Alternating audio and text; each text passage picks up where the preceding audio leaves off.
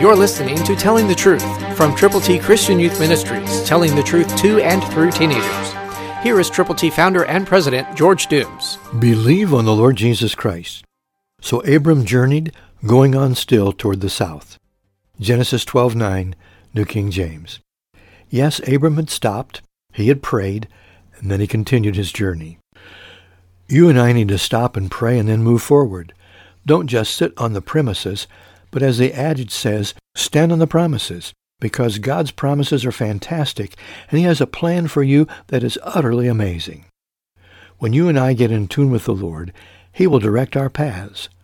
We need to trust him totally, completely, absolutely, irrevocably. And when we do that, God will give us ideas. He will give us suggestions. He will give us direct guidance. God wants you to have a compassion for the lost, for people who do not know Jesus Christ. If you do not know him, if you don't, today can be your day of salvation. Admit you have sinned.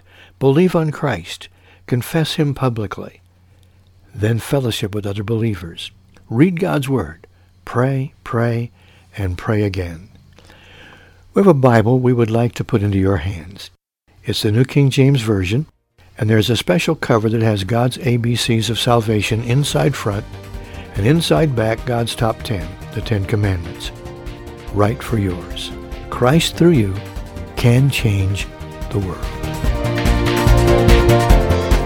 For your free copy of the New King James Bible, call 812-867-2418, 812-867-2418, or write Triple T, 13000 US 41 North, Evansville, Indiana, 47725. Find us on the web at tttchristianyouth.org.